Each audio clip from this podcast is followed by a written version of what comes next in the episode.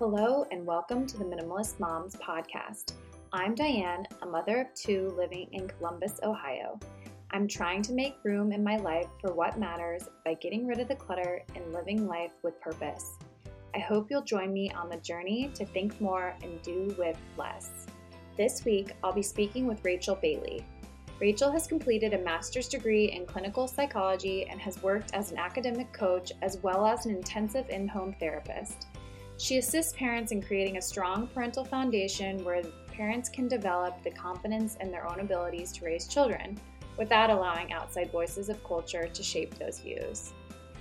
You guys, I really enjoyed talking to Rachel, and I told her after the interview that we would work as a really great team because I feel as though she has really nailed down the emotional slash mental side of minimalism, whereas I still struggle in a lot of those areas. I can clean your house, I can cut things out, I can pare down my schedule, but when it comes to the more emotional, mental element of minimalism, I'd say that's where I struggle. So I really appreciated some of the wisdom that she shared with us on this episode. My hope is to bring you more moms that are living this out in their day to day that have been changed because of minimalism or taking a more minimalist approach to life.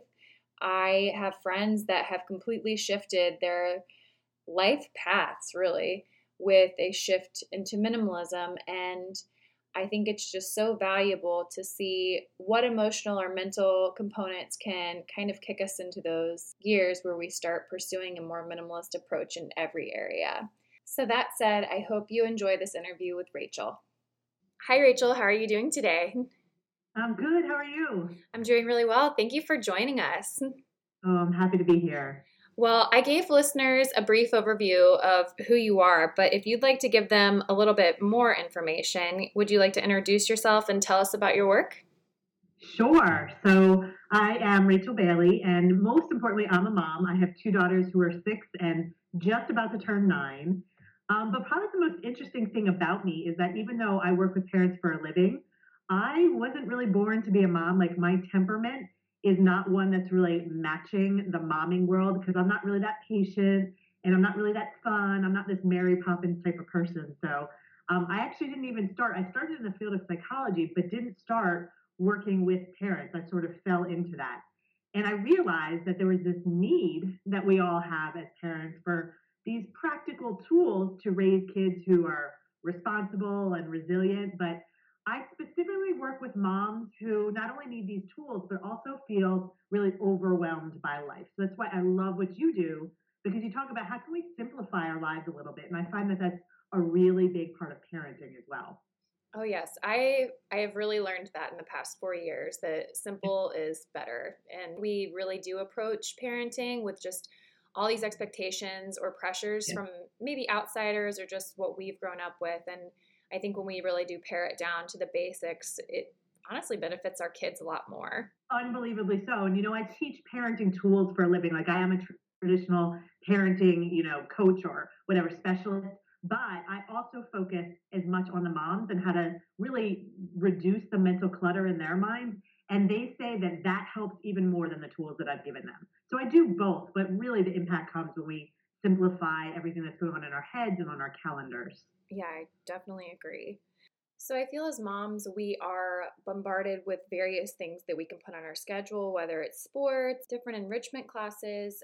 There are so many opportunities to fill our calendars and overwhelm our schedules. So how do you think that a mother can feel confident in their ability to say to say no to some of these opportunities even when it sounds like it could be something great for their children or their schedule? Yeah. And I think we do have to keep in mind that there are, especially these days, there's so much out there. There are a lot of great opportunities. And unfortunately, a lot of us learn the hard way when we say yes to all of those opportunities, we're also saying no to something else. So I feel like when we make decisions, we have to sort of filter our decisions through something. So we know in that moment, is this a decision that's right for me, or is this one I really should say no to? And even if I say no, I'm aware that the things I'm doing make me happy. So even if I say no to this one, it's okay because all the other things I'm doing are really aligned with what matters to me and what my values are. So, one of the first things I do with parents when I start working with them is help them figure out. I have really specific questions that I ask to help them figure out what does matter to you and what are those opportunities you want to say yes to because they really help you feel like you're living a life that feels good. Mm-hmm. So, when we sort of know what our values are, it can be a filter through which we make decisions about where our time goes. So, what do you feel like gives us assurance that we've made the right decision when we say no? I think, to be very honest, I don't think we ever get that assurance. And I think if we want sort of this confidence that we're doing everything right, parenting is like the worst place to get that from, mm. probably. But I do find that when when we are really saying yes to things that matter, then saying no to even other opportunities that matter, it doesn't it doesn't feel as bad because we know that what's left is what we want to do and what makes us feel good as people and as parents. So even if we said no to another opportunity, that's okay because we're left with things that still feel right to us. And when we have a few things that feel right, that's just as good as many things, some of which don't feel that good. Does that make sense? Yeah, absolutely. I think for me, I always want clarity. And as you said, we don't necessarily get that in this world.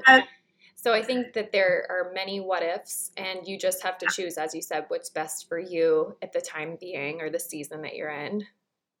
Exactly. And I do a lot of work with parents too on handling that discomfort. That, yeah, sometimes you're going to make the wrong choice. Sometimes you're going to regret what you did. And all that's uncomfortable. But if we actually learn to handle discomfort, then those decisions aren't the end of the world. Yeah. And I think that you can learn from that as well. So maybe yeah. something wasn't the best choice, but going forward, you'll know maybe not to make the same decision again. Exactly. Yeah. Exactly. So, as I was saying, there's lots of voices telling us how to parent or what we should do when we're parenting. How do you suggest we reduce the guilt or confusion that comes from so many voices telling us what to do? Yeah, and that's so true. You know, doing any Google search on almost any topic, whether it's parenting or anything else, well, there's so much advice out there, and it can be confusing and it can be overwhelming. And I find the less clear we are with what we believe, the more confusing it is. So I teach a concept, what I call um, tuning out the noise and tuning into yourself. Mm-hmm. So instead of looking outward at what the right, quote unquote, right thing to do is, look inward. And really, again, there's specific, really focused questions that I ask parents to help them figure out what is it that really matters to you. Because I always say when I'm giving parenting advice, which I give all day long, you know, I'm one of the quote unquote experts, I say, I don't want you to agree with me. I just want you to understand when you disagree with me, I want you to understand why. And that's almost more powerful mm. that you get your own voice. You don't want to be Rachel Bailey, you want to be the parent that you are. So when you really tune out the noise and tune into yourself, it's so much easier to say, hey, that advice doesn't work for me, and that wouldn't work for me, and this would work for me. And then it's really much easier to make those decisions. Mm-hmm. I feel like it is interesting in this day and age because we do have social media and yeah. I just feel like even 15 20 years ago I feel like people may have been a little bit more confident in their parenting because they weren't comparing constantly. So I mean there Absolutely. are pros and cons, but I yeah. sometimes just wish that it could all go away. Definitely. But you know what's true though is that the more secure we are with ourselves, the more what other people are doing doesn't matter. Mm-hmm. So like if you have if your neighbor gets a brand new car and you have a brand new car too, and that's sort of materialistic, but it's a really, you know, quick example. Mm-hmm. If you have a brand new car, you're just going to be happy for them. Mm-hmm. But if you are sitting driving an old clunker, you're actually going to be more jealous and you're going to focus more on how uncomfortable you are. But when we're in a good place, we're actually happy for others. We don't question ourselves as much and we don't get jealous as much when we're okay with where we are. Mm-hmm. Yeah, it's just gaining that confidence, which yeah partially I feel like that somewhat comes with age, but I also feel like it comes with experience and maybe working with someone like you or just taking your identity from something other than the culture. Exactly, that's a really good point. Yes, getting your identity from from a different a different place than what people tell you it should be. Mm-hmm. Absolutely. So, as a minimalist podcast, I constantly say that children benefit more from less than abundance in seasons of busy, what would you suggest as a strategy for parents to make their presence more valuable than presents as in gifts? Because i feel like some of us if we're stepping away or we're working a lot or just not present in the moment we just want to bombard our children with things and really that's not what they need from us. That's so true and i think in our defense it is really hard because there is lots out there to buy and it does give sort of a temporary high. Our kids are happy with stuff very temporarily so we see that happiness and it becomes like we're an instant gratification society. So we see that high and it's like, oh, I'm going to keep buying them things. But ultimately, you're so right that they want us more than they want stuff. So I actually have a really simple way of teaching parents to, to provide their presence instead of presents. And that's something I call making deposits. Hmm. And when I describe deposits, a lot of people think of things like making, you know, re- giving kids rewards or praising them. And that's not at all what I mean because when I say when I say deposits, I mean deposits into things kids need. For example, they need attention. They need someone to respect them. They need to feel confident and capable. And I actually have a list of ways we can give kids all of these needs. And the, the deposits don't take very long that I teach parents. They take usually a minute or less, but there are little things we can do. Just for example, if you know your child, you, you realize your child wants attention, but you're busy, you're multitasking, you're doing a lot of things. Just once a day, I challenge some parents for 10 seconds a day. When you're doing something, look up from what you're doing when they're talking and maybe even ask them an extra question. Mm. So let's say you're making dinner and your child is sitting there and they're drawing a picture and um, they say, Hey, mom, look at this picture. Just look up from what you're doing, chopping vegetables or whatever, and say, Hey, what made you decide to use the color purple? And just ask a question. It takes about 10 seconds, but that's an example of a deposit that really shows kids we care. And these little things give us such a high and it builds our kids' self esteem tremendously, way more than anything we could buy them. Mm-hmm. Yeah. So these deposits are really my solution for helping parents be present even without so much time. No, that makes a lot of sense. I'm very much for the quality over quantity mentality, and I was wondering if you feel as though this kind of bleeds into our, our into the area of parenting, or if you think that that's kind of a cop out. Like, well, if I'm giving them quality time, I don't need the quantity time. Not only is it not a cop out, but there's actually research to support that. Okay. That it's not how much time we spend with our kids, it's what type of time we spend with them. Because if we're with them all day long and we're not really paying attention to them and we're on our phones because we're you know we're zoning out and we're really not with them, that actually is not very good for them. Mm-hmm. Whereas a, a parent isn't home as much and they're spending some really focused time with them, that actually is is better for a child in the long run. They really feel like they matter and they're more important. So I really recommend to parents to try to pick a predictable time each week where they can spend, even if it's only like 15 minutes, but that predictable time with that child. And I, I even encourage them to name that time by their child's name when all they do is spend that time with that child. And I actually have my kids, because I still do it with my kids, I have them take my phone and put it somewhere else so that I can't even get to it. And it's like a symbolic gesture where I'm just saying in the in this time frame, I'm really paying attention to you. Mm-hmm. And that is truly what kids crave. Even even teenagers crave that, believe it or not. Absolutely. I this is just a it has nothing to do with what we're talking about, but I love to read, and I'm often reading on the Kindle app on my phone. And I realized Charlotte can't differentiate when I'm reading on my phone or when I'm scrolling on my phone. So I actually want to get better about having a book in my hand. Yeah. Just so she doesn't think that, like, because sometimes I think it's okay to read while they're in the room, but I don't want her to think I'm always on my phone. Yeah. I actually think a lot of the time it's okay to read it. And again, if we have that time set aside with them. The other time we don't need to be with them and we don't want to teach them that our lives revolve around them. Mm-hmm. So we can have that time where we really do show them that they matter. And then, yeah, the other times we really should be doing things for ourselves. I think that's really healthy. Absolutely. Especially when you are in more of a stay at home mom role, when I mm-hmm. don't just have them to think of, I actually have to take care of our house and cook the meals yeah. and make sure it's not a cluster in here. So, yeah there are many yeah. things on take care of yourself too right yeah absolutely and that's why yeah. i i don't mind if they see me reading because that's something that i highly value and i want them to value as well but i just want to get better about having an actual book in my hand yeah, that makes sense okay so we've discussed guilt or confusion that comes from the outside voices putting pressure on us to parent a certain way But let's talk a bit about our calendars and our schedules. As parents, we do have control over our schedules and what goes on and what can come off. So, how can we be more deliberate in our scheduling so that we have a calendar that's more balanced and supports everyone involved? Yeah, so um, one of the big things that I do work on with parents is time management and how we can clear that clutter so that we can do all the things that you just mentioned, you know, taking care of our homes and our families and ourselves. And a big part of it, one of the first things I do with parents is I have them list every single thing that's on their calendar. Mm-hmm. And then I help them understand that a lot of where our time goes is something I was referring to a little bit before. We spend so much time avoiding discomfort, and a lot of the tasks we do are because we're uncomfortable with what might happen if we say no or if we don't set a boundary. For example, um, you know, a parent may say to a child, "Sure, I'll read you two or three more bedtime stories," because they don't want the huge tantrum that comes if if they set that boundary with the child. Mm-hmm. So they do two or three more bedtime stories, and then they realize that they don't have time to do the dishes after dinner, and they don't have time to do this and do that because we don't like to set boundaries because it's uncomfortable.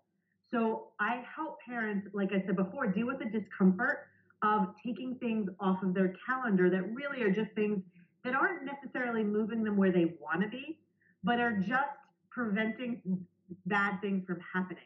So we can create a calendar where most of the thing, and not all of the things on our calendar, but most of the things on our calendar are things that we act that actually energize us versus depleting us. Mm-hmm. And when we have this type of calendar, we really do have the time to fit it all in. We just need to get rid of some of the things and realize our motivation in keeping them on our calendar. Mm-hmm.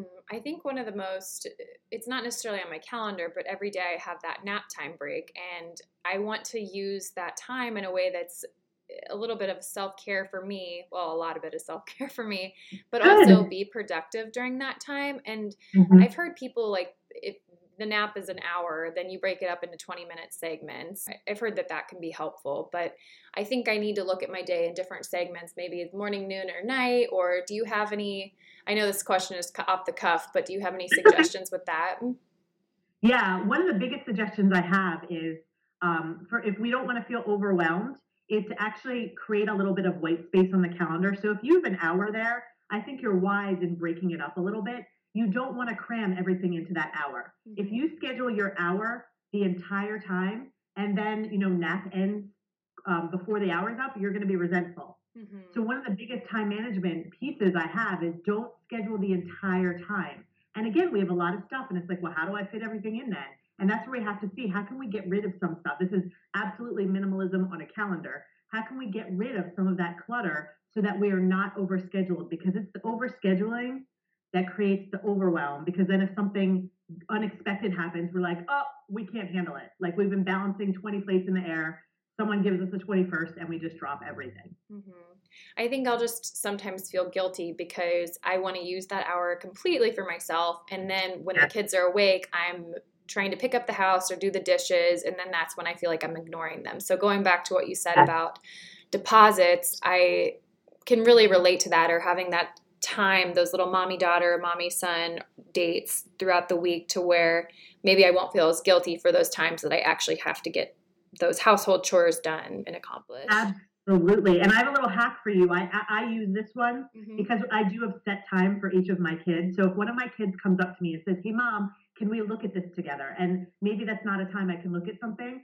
I'll actually say to them, Yes, I really want to look at it. Why don't you save it for our time together on Saturday? Oh. So I don't feel bad. And she knows, here's the thing when this time is predictable, they actually know that I mean what I say. Mm-hmm. A lot of the times kids come up to us over and over and over because we say, oh, I'll do it later, and then we never do it. Mm-hmm. But if it's scheduled on our calendar and they know it's coming, they're actually okay with you saying, no, I can't do it now, but I'll do it later. And then you don't have to feel guilty and they don't feel bad. Yeah, because we built that trust with them. That's great. Well, Rachel, I've so enjoyed our time talking, and I think that there are so many valuable things that listeners will be able to take away in regards to deposits and being more intentional about their schedules. So, if people want to reach out and get a hold of you, where can they find you? So, I have my, my basic website is rachel bailey.com. I'm also on social media um, Instagram, Facebook, YouTube, pretty much anywhere at Rachel Bailey Parenting. And then I also have an online parenting academy at rachelbaileyparentingacademy.com. And there is where I give the parenting solutions um, and also solutions for parents to decrease their overwhelm. But I will say I created a free um, download for just for your podcast oh. that actually talks about these deposits that I mentioned a little bit earlier. So if you go to, if your listeners go to rachelbaileyparentingacademy.com slash deposits, you can actually get a list of what those deposits mean and what they are. And it gives examples of like hundreds of deposits. Well, thank you for doing that. And I know that our listeners will really appreciate going through that list. I'm actually going to sit down today and look at my schedule to where I can be more intentional with my kids, especially now that I have a third on the way. I'm going to have to get a lot better about scheduling out that time. So I so appreciate you being here today. Thanks for having me here. I appreciate it. All right, guys, what is one way you are going to be more deliberate in your parenting this week? I appreciate the idea of deposits, taking the time to sprinkle in those quality moments with our children each day. I invite you to keep the conversation going by visiting minimalistmomspodcast.com. There, you'll find links to the Facebook, Instagram, and where you can find me all around the web. Thank you for joining up on this journey. I wish you a lovely week as you think more and do with less.